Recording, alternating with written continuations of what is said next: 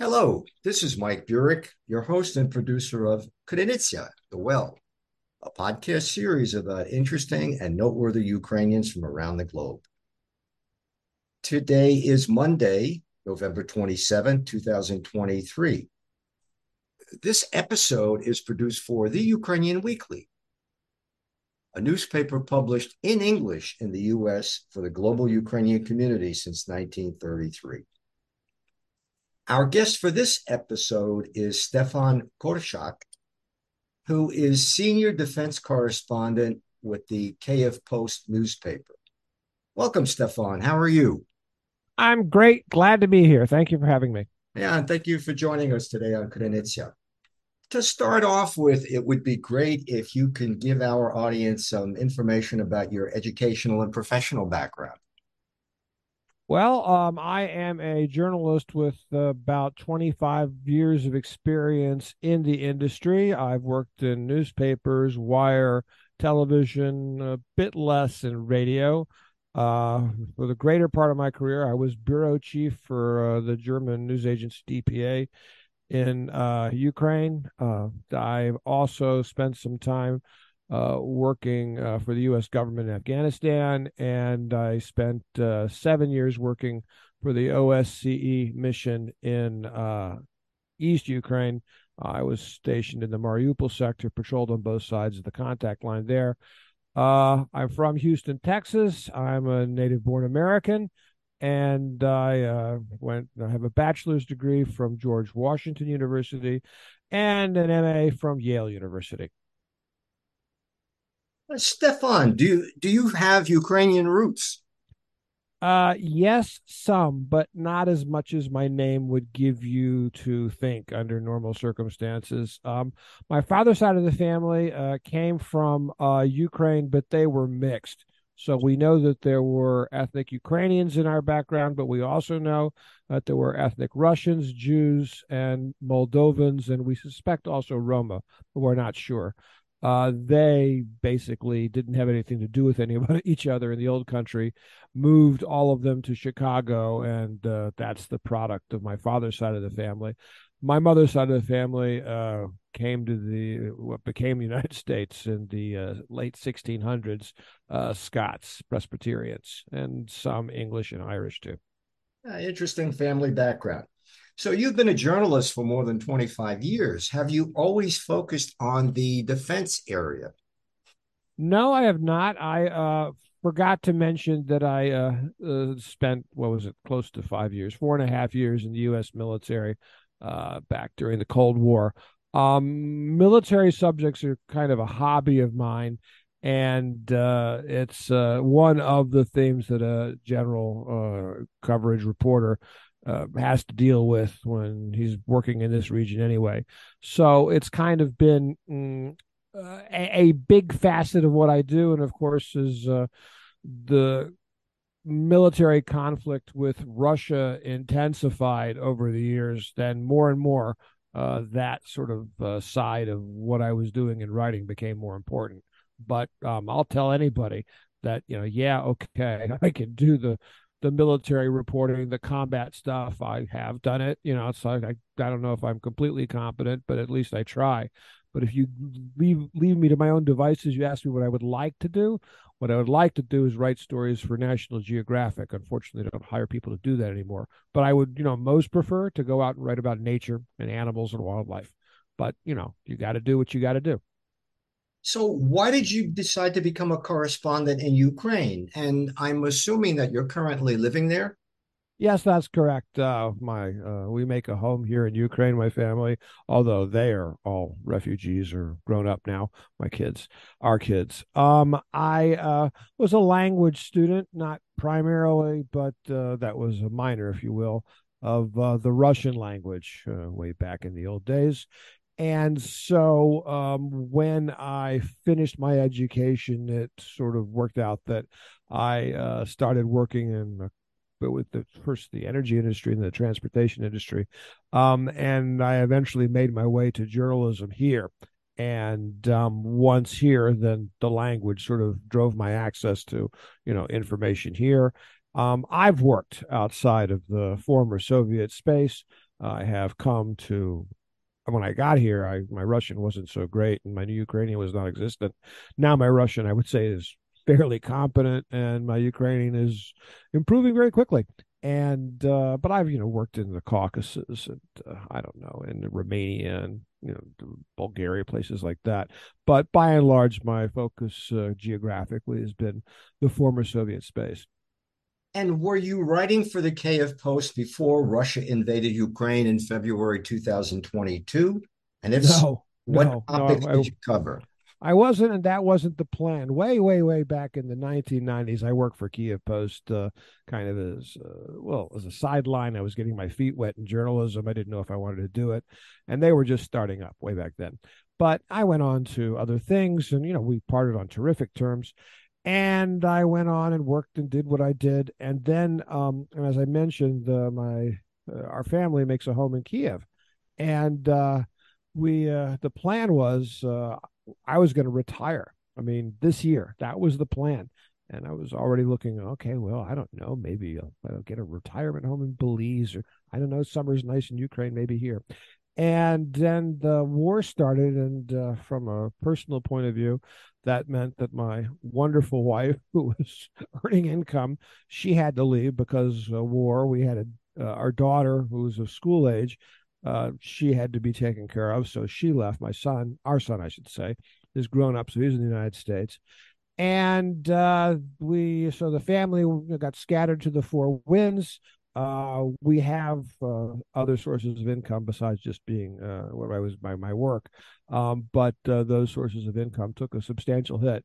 So uh, I found that it was it would be a good idea to find work to generate income, and also because I had been a reporter for so long, uh, for without question, there was a certain part of well, there's this huge war story coming. I'm a guy who's uh, covered Ukraine extensively, and I spent the last seven years of my life working for OSCE, monitoring the unofficial war, the non-war, the ceasefire that wasn't a ceasefire in uh, East Ukraine.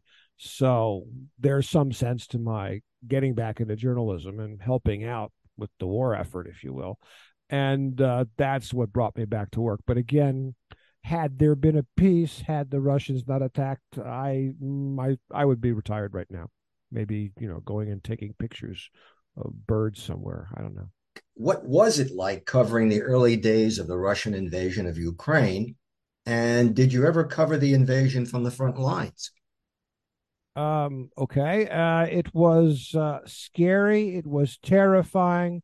Uh, there was an air of uh, um, unre- uh, the, uh, of unrealism about it. How uh, there was a great deal of no, come on, this really can't be happening. Surely the people who are making the decisions uh, in Moscow cannot be this stupid.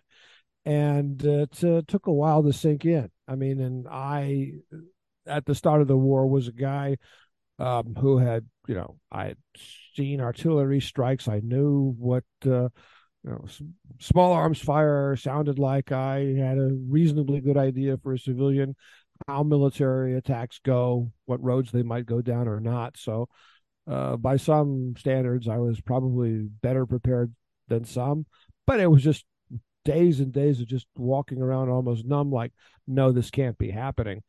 Um, I that was a pretty common reaction, I would say. And uh, yeah, I did some reporting from the front lines. Um, I was taking care of uh, my family and trying to get them out of here. We got them out of here. That was that was the top priority. But um, I was able to go to the northern part of the city around Irpin and kind of at a distance observe what was going on there. And our family um, left the center of Kiev, I think on the second or third day of the war, and we decided to go uh, try and be safe with uh, relatives, my wife's family, um, on the west side of Kiev in the countryside. And that village and that locality turned out to be dead smack dab in the path of uh, the Russian armored thrust that was going to bypass and encircle Kiev uh, from the west. So we saw the reinforcements coming. We had uh, not every day, but you know there were instances where artillery was passing over our head in either direction. Um, the there were times we saw things shot down by the uh, Ukrainian air defense forces, and uh, you know so by any measure, uh, it was absolutely the front line there during those early days. Uh, we were probably about 15 kilometers uh, behind the the very the fighting line. But like I say, there was explosives going our head in either direction. But I wouldn't want to uh, describe it as a unique experience that only grizzled war correspondents have. There were like dozens of villages full of people experiencing exactly the same thing. That's just happened where I happen to be. So at this point, what is morale like for the frontline troops in Ukraine? Well, that's a good question. Um, well, I guess overall, sort of the common thread is we got no choice. We're just going to have to stick this out. Uh, it's like um, you know they're uh, it's, they're they they're in a marathon. They know it's going to hurt. They know they don't really know when it's going to end. Uh, there's a lot of unpleasantness up ahead, but they don't have any options. I mean, it's not like they're they they they can quit. I mean, it's not like they can just say, okay, well, we'll surrender to the, to the Russians. Just you know, let them have part of Ukraine. Let's just abandon those people to the Russians. I mean, it's just that that's just not not not happening, and um, that's probably overall the most common sort of like baseline attitude.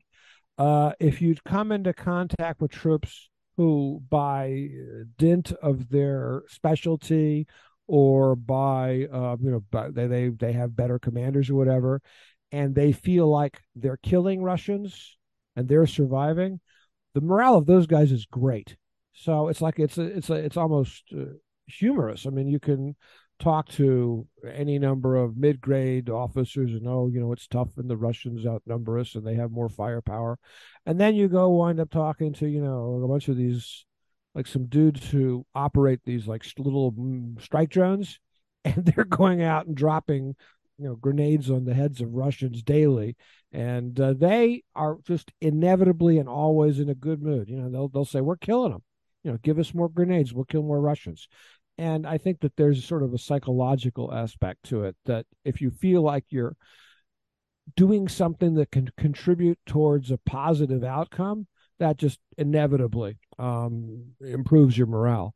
Uh, there are guys who uh, get put into fighting positions and uh, you know infantrymen on the front lines and they you know they basically sit there and get pounded and uh, you know they watch their buddies get hit. They watch some people die. You know somebody's got to sit in the position. Somebody's got to like protect the line. But that means that their lot is that they're going to take houses. And those guys you talk to them and um, you know it's either gallows humor or just just really you know what am i doing here? My life sucks. And i you know it's like okay i can't run away but it just is awful that i'm here so, uh, really, you know, it's like depends on who you talk to, I guess, is sort of the very short answer to that question, I would say. Stefan, what role has technology played in the war? And specifically, what kinds of defense technology has Ukraine been using to its advantage? Well, I touched on probably the the key one, and that is drones. Um, right now, uh, there's a revolution in warfare going on. I don't think that people uh, outside of Ukraine or even far from the line understand the degree to which these small hobby drones operated by, you know, guys who like to fly drones, a lot of them sort of were computer geeks in civilian life or something like that. And um, they are capable, the Ukrainians, in a small sector of the front, of putting like hundreds of these things into the air over the course of 24 hours. They've got sourcing going. They've got fun, and it's all crowd funded. I mean, this, the, the, the, amazing part about it is this from a official point of view, it doesn't happen. I mean, the Ukrainian military, you know, they operate cannon, they have big drones, and this is sort of separate with that. It's uh, if if you have one of these little hobby drones, it's sort of I don't know spots a Russian tank. It's not overly common that the grid of that tank gets passed over to the uh, to the Ukrainian artillery, so the Ukrainian artillery can hit it. Far more common is that they send another drone carrying an anti tank grenade, and uh, that will attack the Russian tank. And if the first one doesn't work, they send another one. And I read a stat. All of this stuff is guesswork, so you know, take this uh, you know with a grain of salt. That something like thirty percent of all the Russian military equipment destroyed in battle you know these days last couple of months is these itty bitty drones. And uh, you know that's like nothing has ever been like that in warfare. Um, i can tell you that on the front line the idea that you can't hide behind a hill is absolutely there, there's never ever been something like that. Well okay there have been observation airplanes but the idea that persistent observation by the enemy can be there 24 7 no matter where you are. The only question is how far the drone can reach. That's absolutely no and people are still adapting to that. They're still trying to figure out how to do it. I'd say that another aspect of the technology is that um, the uh, ukrainians have gotten very good using um, data sharing uh, just uh, civilian basically software. Excuse me to um, provide targeting data to the various uh, artillery and missile systems that they have, and um, they can spot a target and hit it um, with speeds that they shouldn't be able to do, given the kind of military that they have and the degree of training it has. I mean, the American military figures it's doing pretty well if it can put, you know, spot a target and put, you know, metal on that target in like two or three minutes. That's what that's the Americans. The Ukrainians can if they're on their game, they can do it in like five or six minutes, and they shouldn't be able to do it that fast. And the reason is, is that the um, their their fire control networks are just saturated with data sharing um, software, and the real limitation is the amount of artillery ammunition available, um, which is not which is worth pointing out. Although this is not this is kind of like opposite uh, an opposite answer you talk about new technologies. Well, one of the very oldest technologies, um, something shot out of a cannon, an artillery shell. I mean, shell shortages, which are just critical here. I mean, it's sometimes, but it's supply chain issues. So you know, sometimes there'll be shells in the chain, but at a certain point in the battlefield, there won't be shells, but there are macro issues and micro issues. But the problem of delivering enough cannon shells to the battlefield, I mean, that dates back to World War One. That that is a challenge that militaries have struggled with for more than a century, and it's here with us right now. So you know, mixed of old, mix of old and new. Unfortunately, we're just about out of time, but I did want to ask you one last question. Are you concerned that the EU countries and the US are losing interest in supporting Ukraine? Yeah, I, I would say I'm concerned in the sense that um, were they to do so in a significant way, that would be disastrous for me personally, for Ukraine generally, and in my opinion, for the security of the European continent. Uh, there, this is the most rank and uh, obvious military aggression since uh, Hitlerian Germany in World War II, and nation states either respond to that in an adequate manner or not. So certainly it's a very serious issue that you cannot just say, well, everything will be okay and responsibly, that's all you do.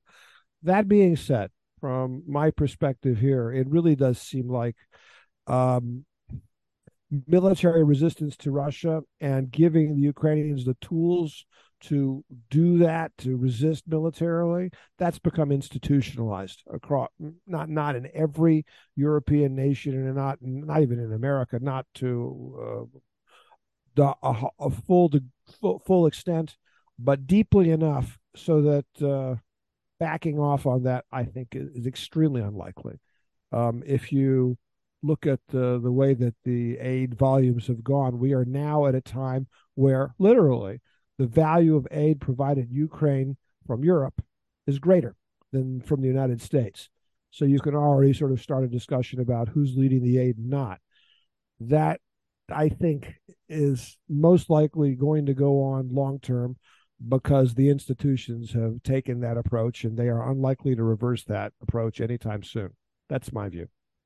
Stefan, thank you so much for joining us today on Krynytsia. Glad to be here. Thanks for giving me the time. You have a great day. I have been speaking with Stefan Korshak, who is the senior defense correspondent with the Kyiv Post newspaper published in Kiev, Ukraine.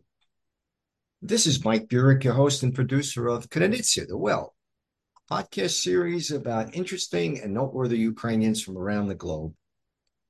This episode is produced for The Ukrainian Weekly, a newspaper published in English for the global Ukrainian community since 1933.